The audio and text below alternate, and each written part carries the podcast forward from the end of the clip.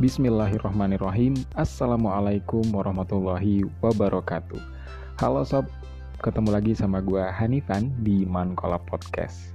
Tumben-tumbenan nih, tadi gue awalin dengan basmalah. Biasanya langsung Assalamualaikum aja, tapi nggak apa-apa. Kemajuan.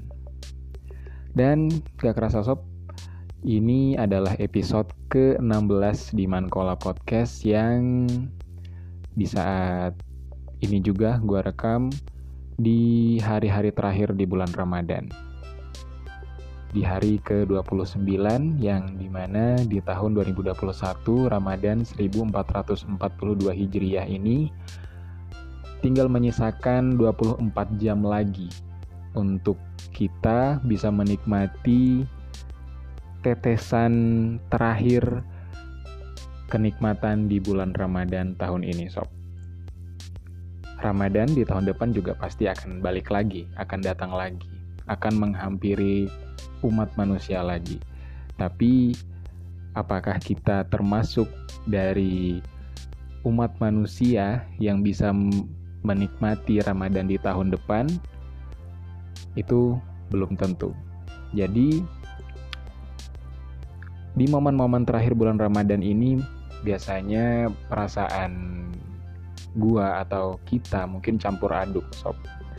Di satu sisi kita senang karena alhamdulillah buat kita atau buat lo yang berhasil melewati satu bulan Ramadan ini dengan ibadah yang maksimal, kegiatan yang tetap produktif, tapi juga bisa meluangkan waktu dan juga bisa memfokuskan diri dalam ibadah yang maksimal itu beruntung banget. Dan rasanya pasti senang banget dan puas banget. Dan sebentar lagi kita akan menuju hari kemenangan di mana kita merayakan kemenangan dan perjuangan kita selama satu bulan Ramadan ini menahan nafsu meningkatkan kualitas ibadah dengan rasa bahagia dan juga momen merasakan lebaran bersama keluarga itu menyenangkan. Tapi di satu sisi yang lain, kita harus berpisah dengan bulan yang betul-betul mulia ini.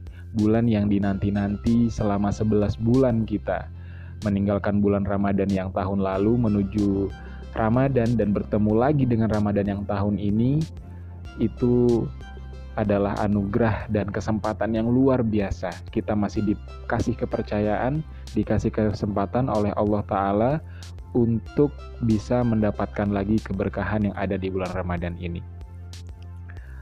Mungkin lo pernah dengar atau masih ingat dengan episode 10 atau 11 gue yang di mana itu awal-awal Ramadan dan gue bertanya kepada diri gue sendiri atau kita semua, bahwa apakah kita bisa melewati bulan Ramadan ini sesuai dengan fungsi dari bulan Ramadan ini sebagai tempat latihan, training ground buat iman kita, buat nafsu kita.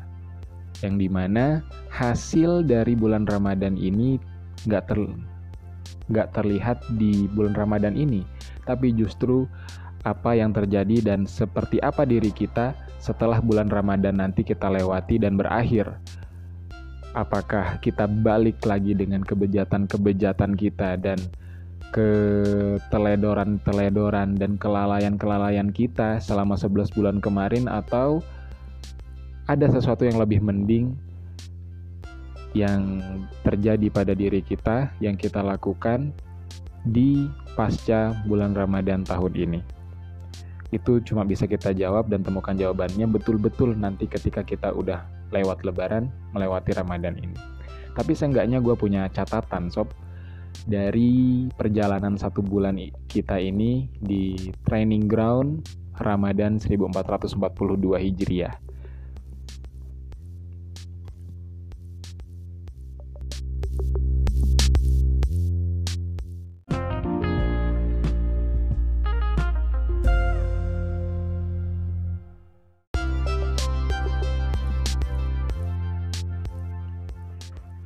Ini catatan yang gua garis bawahi secara pribadi dari perjalanan gua selama satu bulan di bulan Ramadan tahun ini.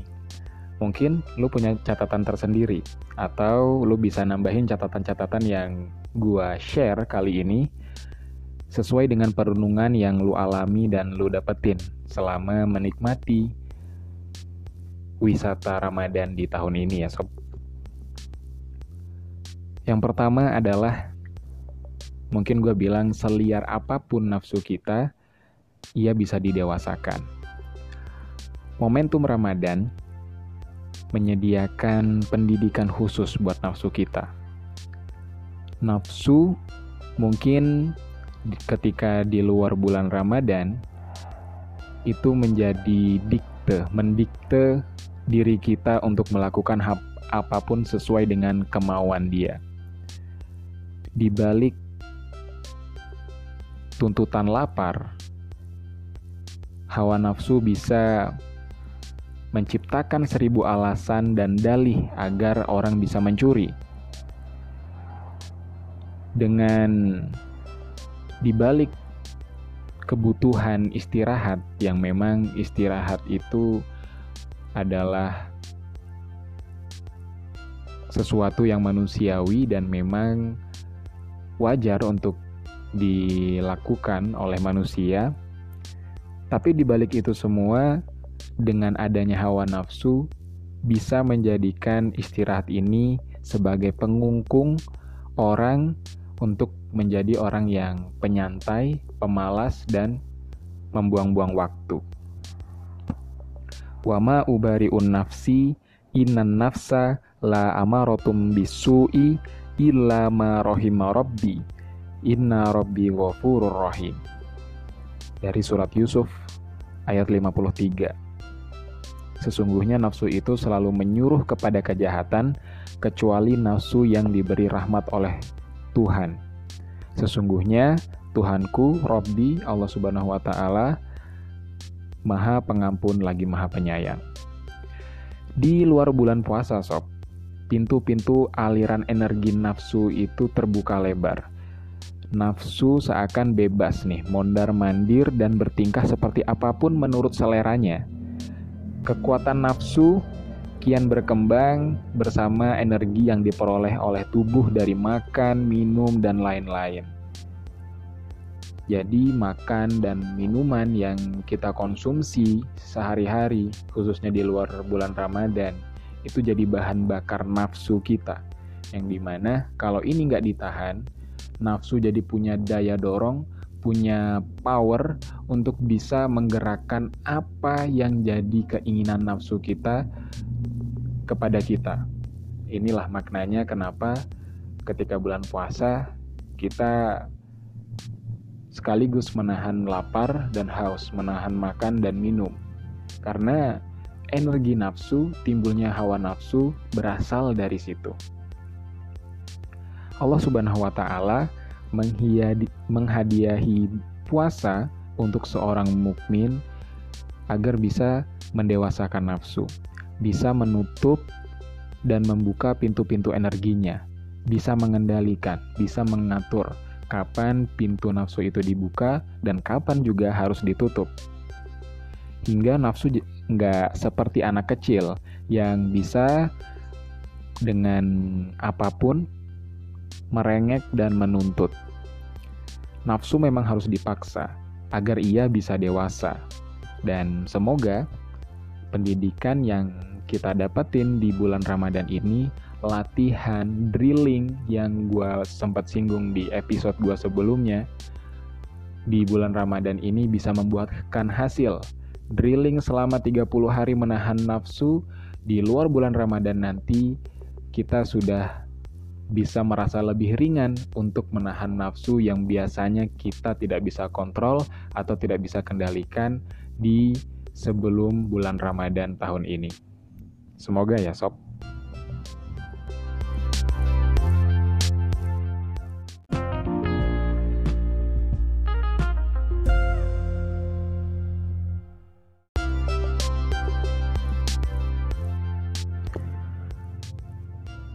Sambil dihiasi dengan suara-suara motor ya sob. Nggak apa-apa. Anggap aja sebagai backsound natural backsound tambahan. Dua terakhir dari catatan gue adalah sebelumnya sekotor apa pun jiwa kita itu bisa dibersihkan.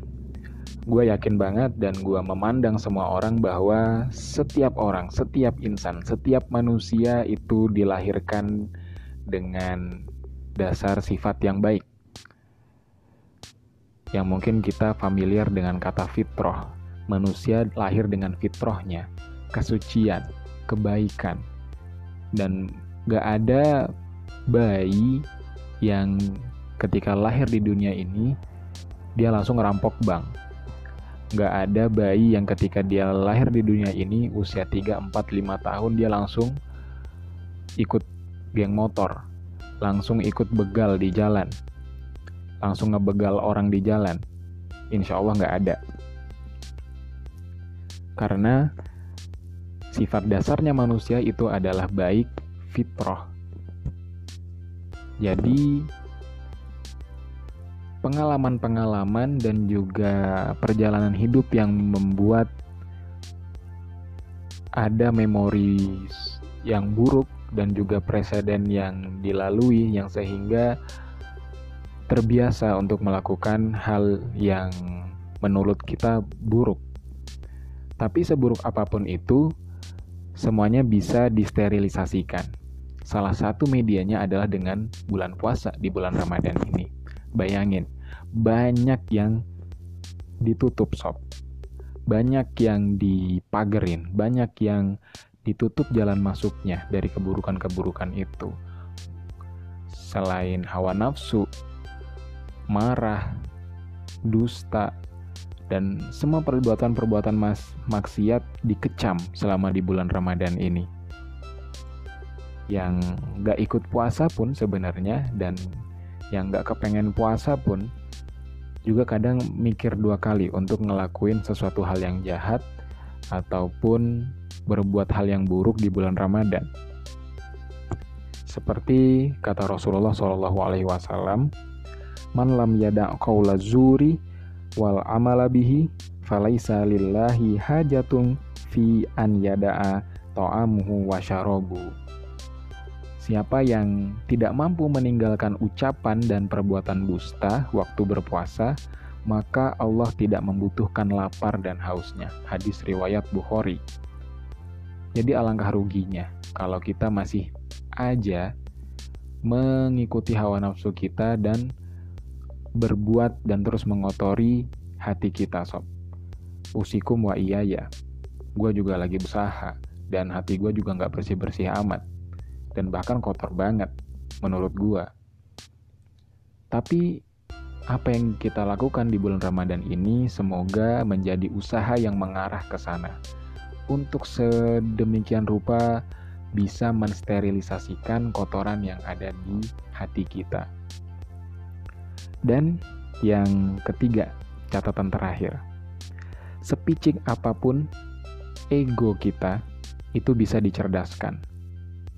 Kadang manusia bangga sendiri sama egonya. Seolah-olah bisa bilang, wah ini gua nih.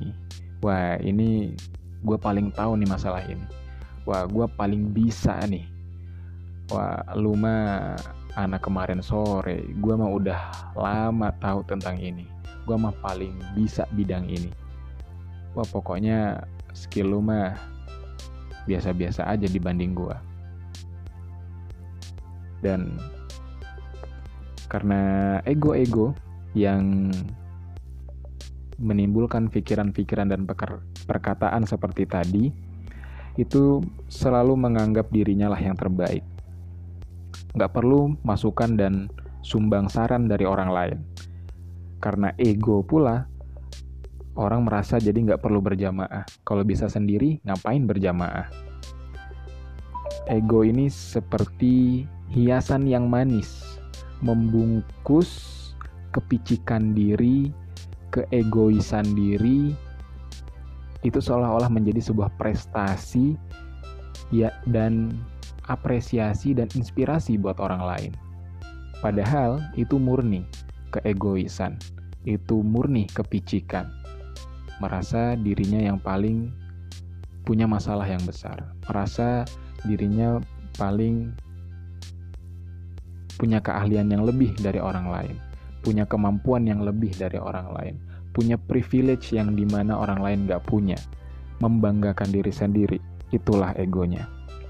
Dan di bulan Ramadan ini, memaksa ego-ego tadi untuk tunduk dengan kenyataan, bahwa ego yang kuat, yang sering membanggakan dirinya ternyata nggak sekuat yang dibayangkan. Dan kelemahannya cuma sederhana kok semua ada pada energi yang dihasilkan dari nasi, ikan, telur, sayur-sayuran, air, sirup, marjan, Sprite, Coca-Cola, mie sedap, dan lain sebagainya yang kita konsumsi di luar bulan Ramadan. Selebihnya, ego nggak punya apa-apa. Dalam bentuk yang lain, ego bisa ditunjukkan, ditundukkan dengan memperbanyak sujud. Itulah antara makna Qiyamul ketika sendiri kemulai, kemuliaan ego melalui simbol ke, ke, melalui simbol kepala secara terus-menerus disejajarkan dengan bumi, suatu tempat di mana di situ ada kotoran, tempat diinjak oleh kaki orang lain, oleh kaki hewan bahkan, dan tempatnya berkumpul najis-najis yang di mana itu disejajarkan dengan kepala kita ya sebagai simbol dari keegoisan kita. Semoga pendidikan dan juga hasil drilling yang kita lakukan selama bulan Ramadan ini, drilling menahan hawa nafsu, drilling meningkatkan kualitas ibadah, drilling qiyamul lail, drilling tadarus Al-Qur'annya, drilling sodakoh dan beramal solehnya, bisa semakin membiasakan kita dan semakin memperingan langkah dan perbuatan kita untuk melakukan hal-hal yang baik tadi di bulan Ramadan juga. Dan jangan salah sob, kita akui pahala dari amal soleh yang kita kerjakan dan ibadah yang kita kerjakan di bulan Ramadan memang dilipat gandakan dan nilainya jauh lebih besar dibanding waktu-waktu yang lain. Tapi bukan berarti itu bikin kita males dan menyepelekan ibadah dan amal soleh kita di luar waktu Ramadan. Gak sedikit orang yang menyanyikan bulan Ramadannya dan malah mendapat reward dan juga ganjaran yang gak setimpal.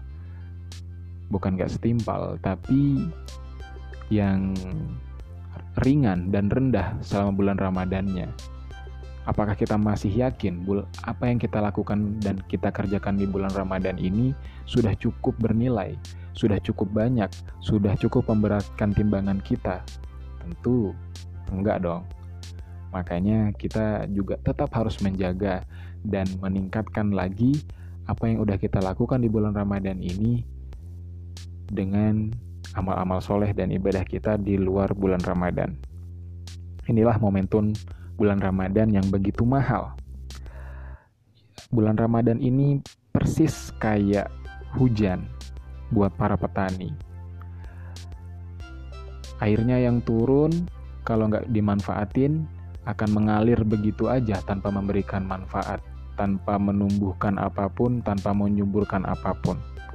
Tapi kalau petaninya cerdas, dia tanam padi, dia bikin irigasi, dia bikin penampungan air, maka air hujan yang turun tadi bisa mendatangkan manfaat dan berbuah kebaikan yang bisa dinikmati oleh dirinya sendiri dan juga orang lain.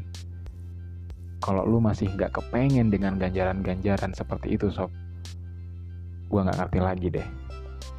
Harapan gue cuma mudah-mudahan Ramadan ini bisa kita nikmati lagi segala tawaran-tawarannya dan juga manfaat-manfaatnya di bulan Ramadan tahun depan. 11 bulan lagi, ini tempat medan kita berjuang untuk mempraktekkan hasil latihan kita di training ground Ramadan 1442 Hijriah ini sob.